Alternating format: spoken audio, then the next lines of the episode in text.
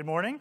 Let me add my own welcome to you this morning, uh, especially if you're new here. We are uh, grateful that you're here, and I want to reiterate we've got gifts out there for you. You want to grab those on your way out this morning. Uh, I'm one of the pastors here. It's good to be back up uh, here to open God's Word with you this morning. And if there's a point during the sor- sermon when you think, man, Andrew looks like he's got a newborn at home and he's not getting much sleep, uh, you're right.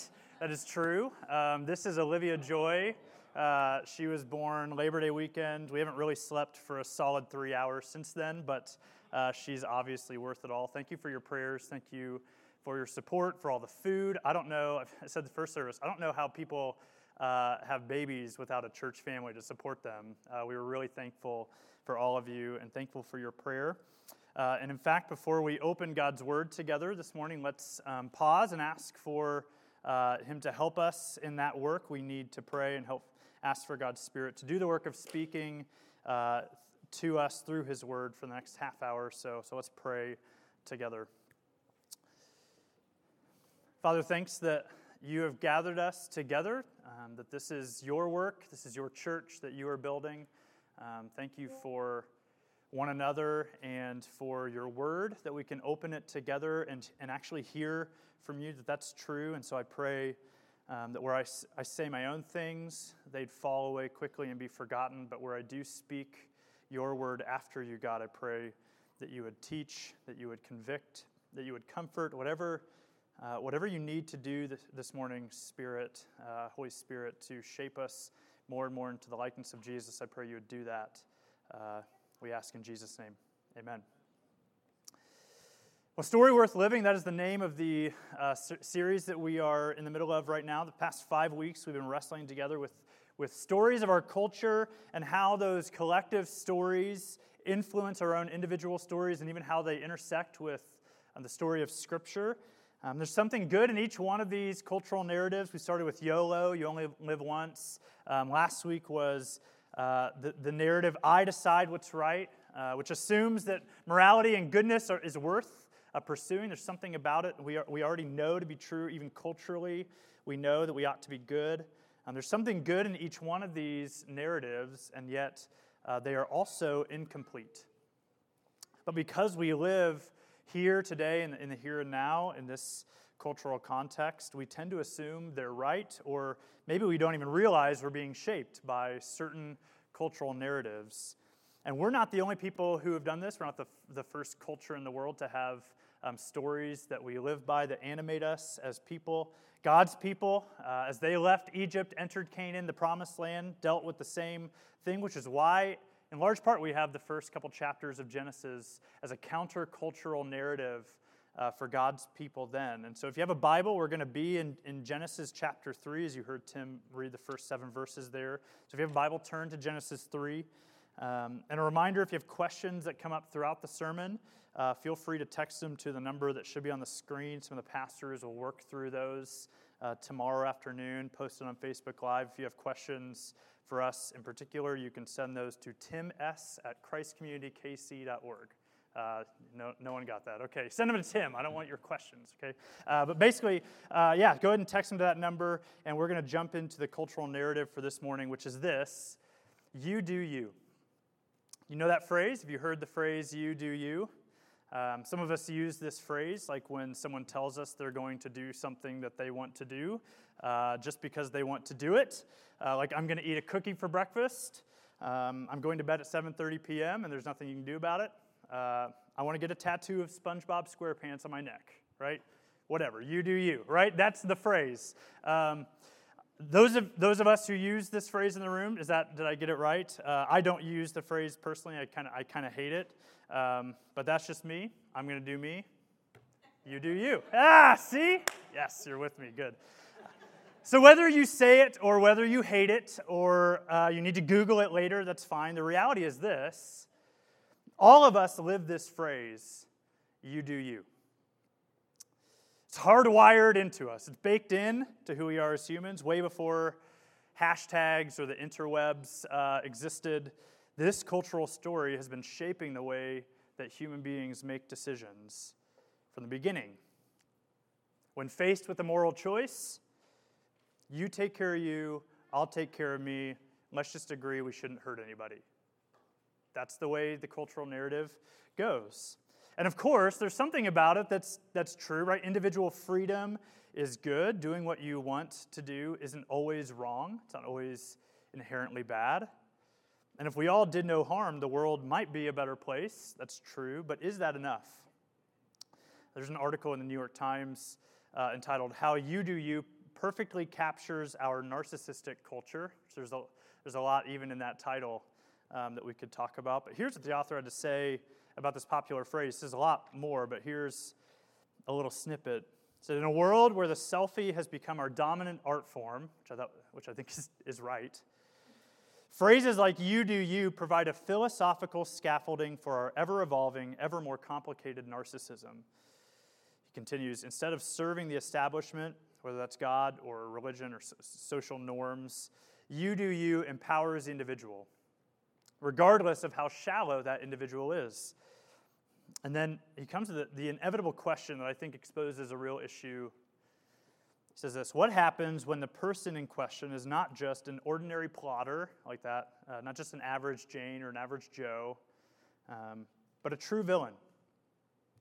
What if your you is not so good? What if your you is not so good? Can you really do you and do no harm? What really happens when you do you? So, to answer that, we're going to look at the first time this story was lived out an ancient story that begins in a garden where we learn the nature of morality, of, of every temptation. Since then, as the serpent says to Eve, You do you. Yes, we are evaluating a 21st century cultural ideal by looking at a story with a talking snake that embodies evil. Stay with me. Because this story, in many ways, like few other scenes in, in the Bible, it gets me. And it gets you. It gets us. It understands, it, it makes sense of the brokenness that we see in our communities, in our country, in our world, more broadly so let's start uh, at verse 1 in chapter 3.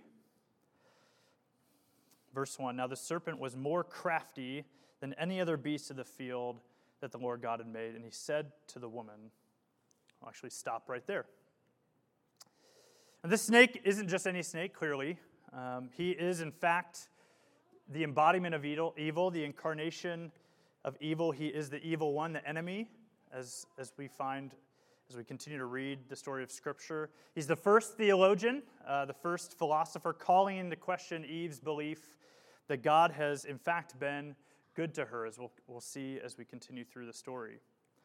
And God has, in fact, as we think back to Genesis 1 and 2, has, in fact, been good to Eve, to Adam. They have a beautiful home in the garden, abundant food. They've been given, every tree save one is open to their enjoyment. And most of all, they have Him. He has given them Himself, relationship with their Maker. They have everything that they could need there in the garden. But the serpent, he hates God. He is God's enemy. Uh, he hates God's image, and so he attacks those who bear it, those who look like God Eve, Adam, you, and me. And he uses the best trick in his bag, which is deceit.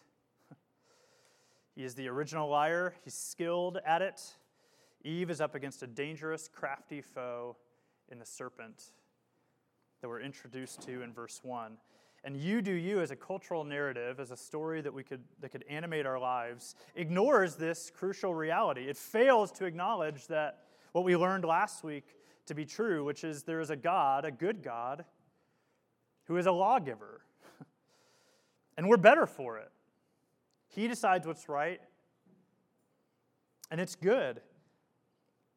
If last week proved that you should want a good God who gives a moral law, this week proves that you should want to follow that law.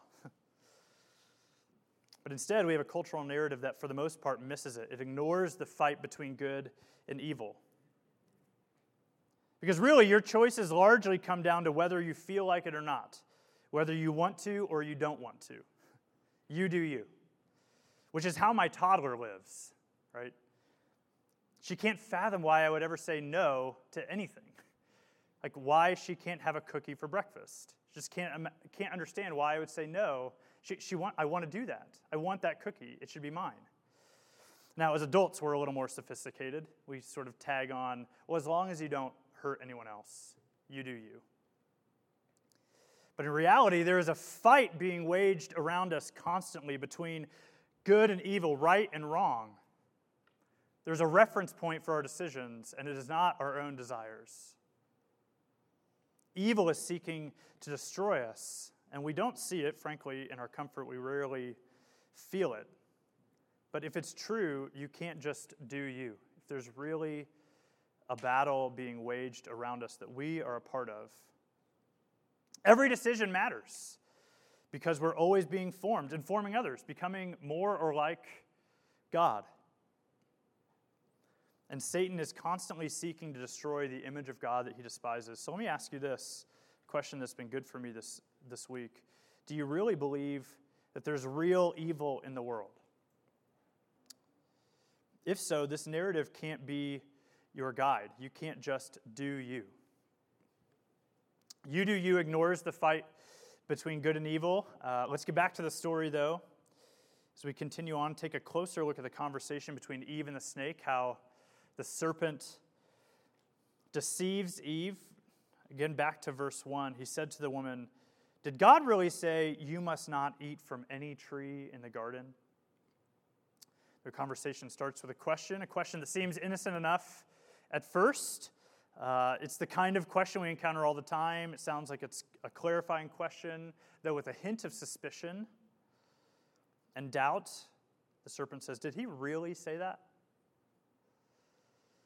It looks like a question, it sounds like a question, but actually it's really not a question at all. The serpent's not interested in learning or being corrected, he's not curious. It's not a fact finding endeavor. His language is, is intended to plant doubt. It's sly, calculated rhetoric intended to lead God's children away from the God who created them, to doubt that He actually cares for them Look at verse 4. Then he just outright lies to them. You will not certainly die, the serpent said to the woman. The serpent boldly contradicts God's clear warning, lying to the humans by charging that the God who created them, the God who placed them in paradise, the God who has given them roles and responsibilities in his world, has invited them to do good work in it, the God who has given them a home, given them all that they could ever need, this God, He has lied to you. Verse 5 For God knows that when you eat from it, your eyes will be opened. You'll be like Him, knowing good and evil. Listen, Adam, Eve, He's holding out on you guys. Would He do that if He really loved you? There's so much you're missing. Don't trust Him. Everything they thought they knew is called into question God's goodness, His love for them, what's best for them. The snake gets them to believe, if just for a moment, that God is actually all about Him Himself in a, in a self absorbed way. He's not all loving, He doesn't care about them. And this is where sin always starts. It begins with temptation, and the serpent was relentless with Adam and Eve. Eve, look, you do you. Look after yourself. God certainly won't. He's holding out on you. He's keeping you from having it all. Don't you see? From being alive, He's keeping you from freedom. You can be free. And we love ourselves some, some freedom, right? That's at the heart of this. Do you is tempting because it looks like freedom. But you do you promises a freedom that you'll never enjoy. Temptation, like this scene in the garden, is the classic overpromise and underdeliver. And actually, it's worse. You do you promises personal freedom, but it delivers bondage and oppression and death. Here's how James lays out the sequence in the New Testament.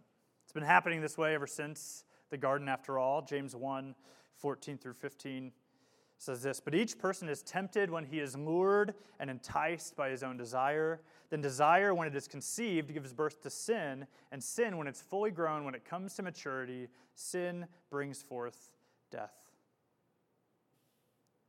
It's precisely what we see happening in the garden.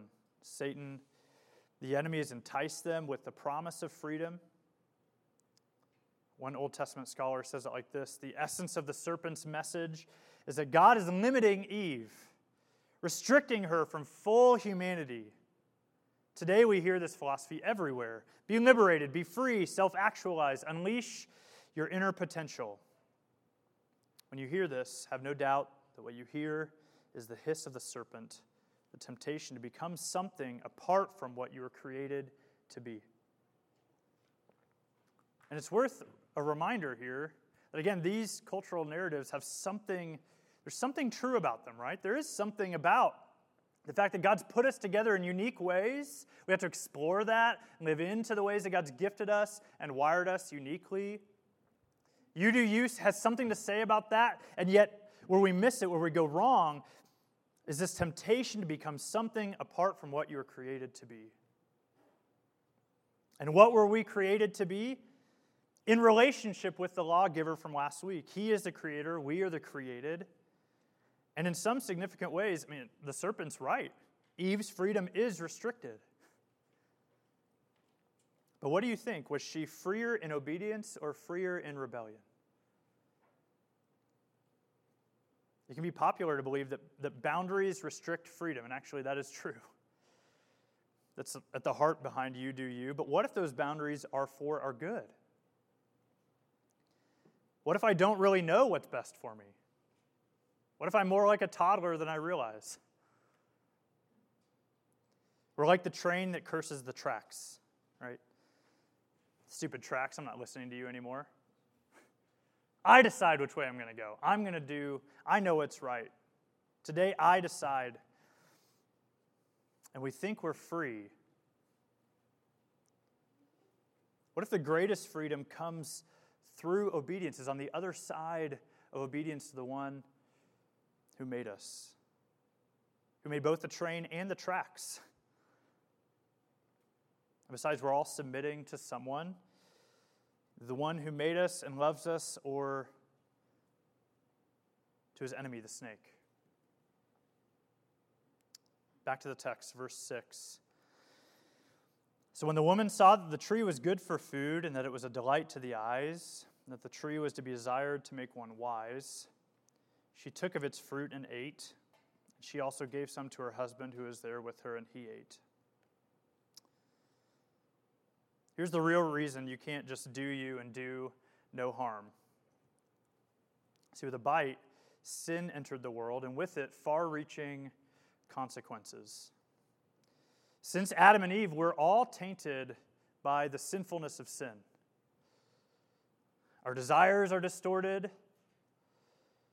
our hearts are bent inward on ourselves. Our affections are for lesser things. In fact, that's an important definition of sin itself. Sin is not just doing bad things or making bad decisions or breaking the rules. Sin is wanting less pleasure than what God intended for you. Adam and Eve were made to flourish in the garden with all the pleasure they could ever want, and they chose less. They chose the here and now. They, they believed the liar, and sin has been under delivering ever since. Remember the question for the article earlier what if your you is not so good? Ding, ding, ding. As the result of this rebellion. Sin ruins everything. James had it right. Temptation, desire that leads to sin that brings forth death.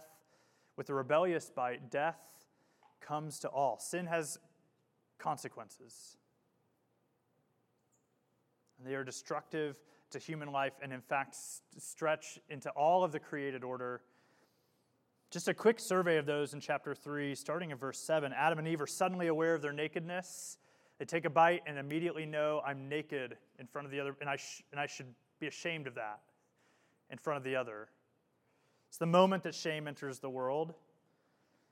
And in fact, as we read on 8 through 13, that shame is extended into the relationship with God. So they, Adam and Eve know they're naked and have to be covered in front of one another, and now they, they're hiding from God. He asks them, who, who told you you were naked? Did you eat from the tree that I told you not to eat from? Verse 14, the serpent is actually cursed, and it's worth noting this is this consequence for Adam and Eve's rebellion. The consequence of sin comes on the serpent before anything falls on Adam and Eve. He is the first one to be cursed. He will pay for his deceit. He is the enemy. But we read on in, in verse 16 now there's pain in childbearing, there's relational strife between men and women. Work becomes difficult. Sweat and pain are mingled into the fulfillment and the satisfaction of our jobs, right? This, this chapter gets us, understands. We, we can make sense of even our, our vocational life and struggle. And then, verse 19, finally, death becomes unavoidable. You will return to dust. Everything breaks down from this point on. Nothing escapes decay, and death. And the reality is, you do you doesn't have room for consequences, at least not like these. The consequence of you do you might be regret, maybe. But in fact, those who live by you do you also tend to live by the motto of no regrets, right? I live the way I want, and I will not regret anything I do because I precisely live the way I want. It assumes me instead of we. It's a narrative that exists on the, the assumption that I can act independently of others. But that's just not true, friends. Your decision will impact others. As long as I don't harm anyone else, is precisely the lie that the serpent told them. You can do you, Eve, and it's not going to hurt anybody. Voltaire once said it like this No snowflake in an avalanche ever feels responsible. We're all snowflakes, my friends. We're all responsible. Take, for example, as kind of an easy example, uh, lust, or maybe even more concretely, the use of pornography to, to satisfy that desire. You do you says, listen, as long as you're not hurting anyone, you do you no problem. I can't really say whether that's wrong or right. Um, if your spouse would be wrecked by it, just don't tell them or don't let them find out. But look, I can't tell you that's wrong. Believe it or not, that is the cultural narrative. Pornography is not right or wrong, it's just uh, you do you. But you don't use pornography in a vacuum, do you? Your relationships will suffer. You're feeding an oppressive industry of trafficking. And by the way, you're killing yourself. Gossip is the same way. I probably shouldn't say anything, but you know, as long as you promise not to tell, it, it's okay. Your greed is harmful. Your anger hurts other people. Your laziness is, is harmful to others. I hope it's clear that it is, it is not possible to live however you want to do whatever you want, whenever you want, however you want, and not hurt people. Your you is not so good. My me is not so good. Even the phrase, do no harm, or as long as I don't hurt anybody else, presupposes that we all know it's harmful, that we all agree on that, right? Like we have omniscient knowledge of good and evil. No, there is, there is one who has that. And He has given us a law. This is the world we live in where good and evil are in a fight, and then the temptation to do you is everywhere. This is a we world, and your actions will impact others. Sin has far reaching consequences. Well, this is fun, right? Diagnosis is rarely fun when it's serious and when the stakes are high and we're, when we're all affected. Um, so let's, let's take a step forward, talk about how to fight this. How do we hang on to the good that God has created in us while fighting the, the temptation to follow in our parents' footsteps? How do we go back to the garden, as it were, before everything fell apart? I want to recommend three short prayers for us this week in these moments of temptation. Whether you're a Christian or not, if you want to be free, let's pray these things first. When you're, when you're being wooed by a, a promise of freedom, simply pray this Father, show me where this road ends. Show me where this is going to take me. When I make this decision, if I decide to do this, Father, help me see the ripples, the consequences, the way I'm being formed, or the way that this decision might hurt others. Show me where my choices are taking me. You need this prayer, friends. Temptation is subtle.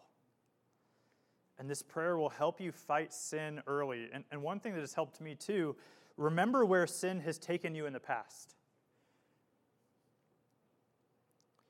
Remember the emptiness of false freedom. Remember where sin underdelivers every time. Remember the, the hurt that your sin has caused others. Remember where the road takes you. Pray that prayer. Don't dwell there. God, in His grace, has taken care of our sin but allow God to use your past mistakes for, for present and future obedience. Second, pray this Father, remind me what I really want. Not what I think I want, not what I want right now in this moment of weakness or desperation or prayer. In fact, this is a prayer we need to pray before we are in the thick of it, before you are in the middle of temptation. God, remind me what I what I really want, not just pleasure, but joy. Not just money or things, but God, remind me that I really, what I really want is, is a lasting security, something I can bank on, I can put my hope in. God, remind me that I don't just want success or accomplishments. No, remind me that what my heart really wants is an identity that is anchored, that is immovable, that is secure in you. Remind me that you already promised those things to me, that I have all that I need in your Son. Remind me what I really want. This list could go on and on. And listen, do you know the, the moments in your life when you need these prayers? I hope you do. I, I've, I can look back on my life and know I needed to pray this prayer then. There will be moments when you're tempted to do whatever you want and you, you will believe the lie that it's not going to hurt anybody else, but it's just not true. Pray these prayers. And then finally, when we have blown it, let's just imagine you didn't pray these prayers and you did take the fruit. We all have. A final prayer Father, cover me with your love.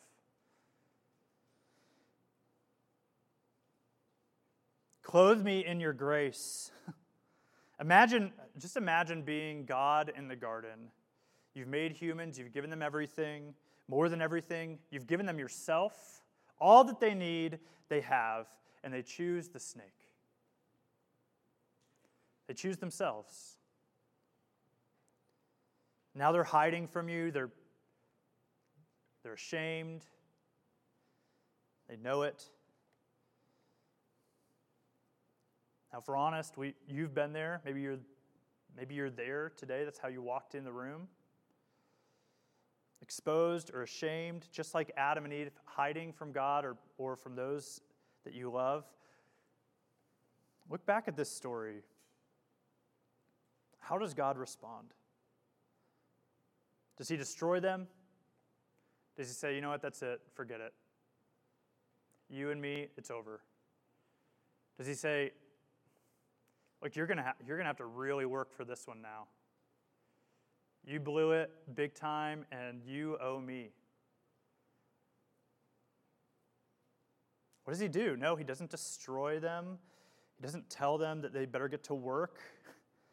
Look at verse 21. And the Lord God made for Adam and for his wife garments of skin, and he clothed them. Adam and Eve, in their rebellion, in their own sin, have rejected God. They are exposed and ashamed, and God covers their nakedness. In his tender mercy and grace, he makes a way to cover their, their sin, their shame, and he does the same for us. And in chapter 3, verse 15, we get the first promise of the gospel. We see this, this redemptive story work its way out throughout Scripture. We see the first promise of it here, where there's, there's the offspring of the woman is going to do battle with the serpent. And his, yes, his heel will be bruised, but you will crush his head. The offspring of the woman will have victory. And listen, clothes can't cover our shame, neither can anything good that we do, any accomplishments that we may be able to point to, any attempts at our own personal freedom or redemption. It will never be enough. Only God can cover cover us. The good news is, is he doesn't just do it with animal skins, but he does it himself. He comes to us and died so that we could be clothed in his righteousness. The consequence of our freedom is death, but Jesus, the one who is tempted and did not give in, he, who never sinned, he dies in our place, and even death could not hold him.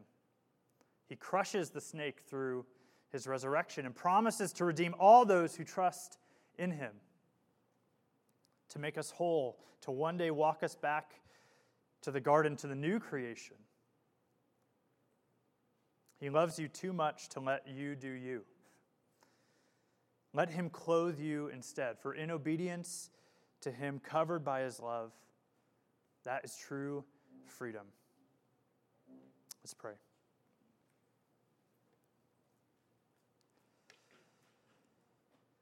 God, thanks that Just as this story shows, even as we are, are tempted, are led away by our own desire, and rebel against you in our thoughts, in our words, in our actions, God, in all the various ways that we have followed in the footsteps of Adam and Eve here God, even, even while all those things are true, while we were still sinners, your word says you came and died for us. That you left everything behind. That you came not to be served, but to serve, to give up your life as the payment for many. God, I, we're so thankful that that is the story that could animate us this morning. I pray that we would. God, remind us of these prayers to pray in the, in the face of temptation. God, may we be faithful to be obedient and be reminded that there is a, there is a deeper joy. There's, there is abundant life to be had in walking with you. We pray this in Jesus' name. Amen.